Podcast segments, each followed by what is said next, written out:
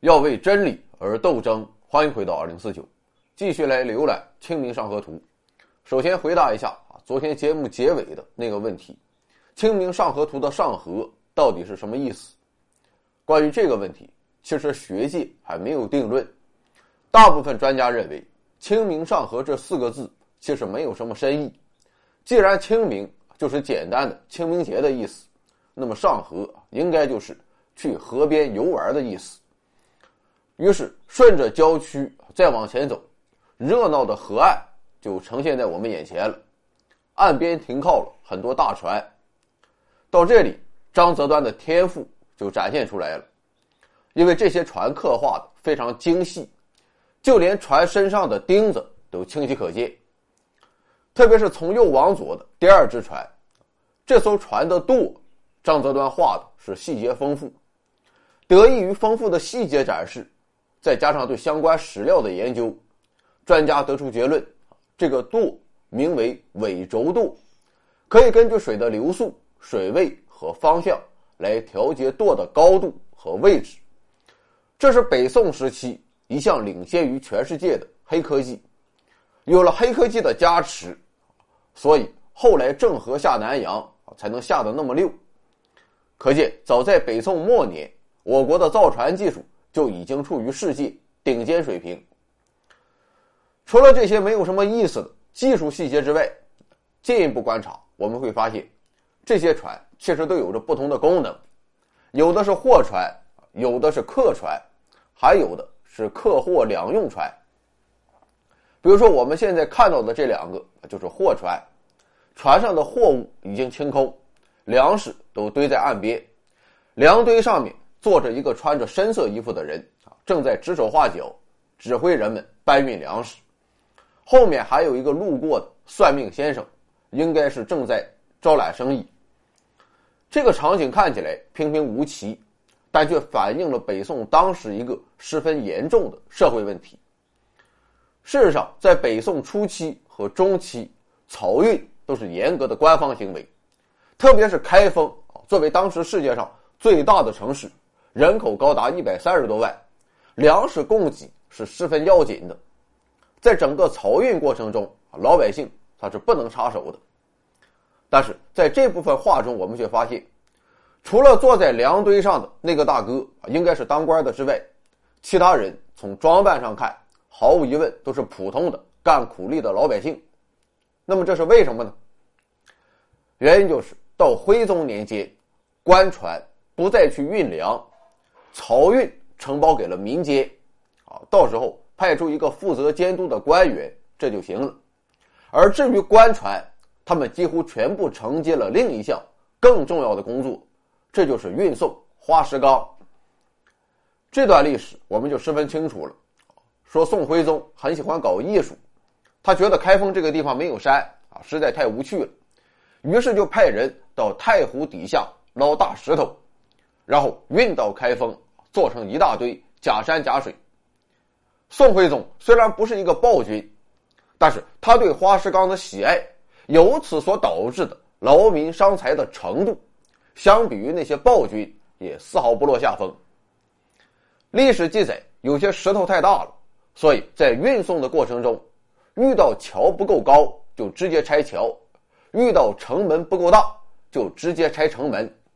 因为天大地大啊，没有伺候好皇上大。至于获取花石纲、运送花石纲过程中所发生的各种抢夺，或是地方官员草菅人命的事件，更是不计其数。靖康之难之后，金人把这些大石头全部劫掠到了北京，啊，金人他也不知道这些大石头怎么就这么值钱，但是既然宋徽宗这个大艺术家喜欢。那肯定是没有错的。于是金人啊就用这些石头在北京搞了一个公园，这就是今天的北海公园。除了运送花石纲本身导致民不聊生之外，把漕运承包给民间，还导致了另一个严重后果，这就是运力显著不足。于是开封地区的有钱人就开始囤粮了，由此便导致了粮价逐渐失控，通货膨胀。开始发生。所以你看画啊，不能只看他画了什么，还要透过现象看本质。为什么我就能看到这么多的故事？因为我都是从网上抄的。当然了啊，草叶码头的景象啊，不只表现了以上这些社会问题。我们继续看，码头周边有很多建筑啊，基本上就是两类：一是酒馆，二是茶馆。城郊结合部有酒馆和茶馆，这很正常。但是北宋的开封有明确规定，茶馆和酒馆的外面不能随意搭棚子，扩大自己的地盘，否则城管是要取缔的。但在画中，我们发现这些茶馆和酒馆根本就没有守规矩，这就说明当时对于这一现象已经没有人管了，社会管理系统几乎瘫痪。这种瘫痪更直接的一个表现，就是码头远处的一个小亭子。这个小亭子啊，可不是普通的老头下象棋的亭子，其实它是一个望火亭。北宋有制度明确规定，开封的各个区域。都要设立望火亭，并派专人二十四小时盯梢把守，发现火情立马报警。但我们发现这个亭子它已经空了，根本没有人。可能当时全部官员的心思都用在了花石纲上，这就是楚王好细腰，宫中多饿死。不过，虽然社会问题层出不穷，但是我们看当时的经济活动还是十分繁荣的。比如说，继续往前看，我们会看到一个小建筑的前面搭了一个架子，这个架子被称作“彩楼欢门”，啊，听起来还有大保健的感觉，但其实它就是一个牌楼，主要的作用就是广告牌。在这个广告牌的前面还伸出了一面旗，这个旗名为“川”字旗，因为它是黑白相间的，就像是一个四川的“川”字。有时候这面旗上会写字，有时候不会写字，甭管写不写，黑白相间都十分显眼。意思就是告诉你，这个地方有好酒好菜，充分运用了斯坦尼斯刘夫斯基的八大营销策略。继续往前看，我们会看到两家商店，其中一家名叫王家纸马，门口摆了一大堆东西，看来《清明上河图》的清明确实就是清明节。毕竟上坟要烧纸马，上坟烧报纸那是不行的。清明上河图看到这里啊，景象也开始越来越热闹。有这么几个地方，我觉得挺有意思，可以挑出来细看一下。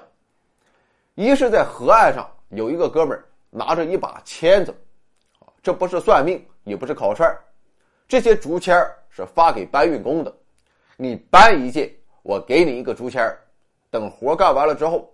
就按竹签的数量来结账。还有一处是一个酒馆的门口，之所以说是酒馆，因为门口也挂着川字旗。酒馆的门口有两个人戴着高帽，一看就是公务员，应该是酒馆还没有营业啊。这哥俩就在门口等着，宁可去等着，也不想上班。这不由得让我想起了很多年前我自己的生活，当时单位。是十一点半开饭，但到十一点的时候，我肯定准时出现在食堂门口，啊，反正他也没有人管。食堂还有台球桌和乒乓球桌，为什么不在这里和各位领导们切磋一下球技呢？所以说，你不能就顾着傻干活，要想让领导记住你，你就得和他玩不是所有人都是宋运辉，也不是所有的领导都是水书记。大江大河固然精彩，但又有几个人可以做到不随波逐流呢？理论与实践均证明，给本期节目转发、点赞、投币、评论、收藏，甚至是批判一番的老板，不久之后都会发财，而且是发大财。鲁迅，一九二六年八月。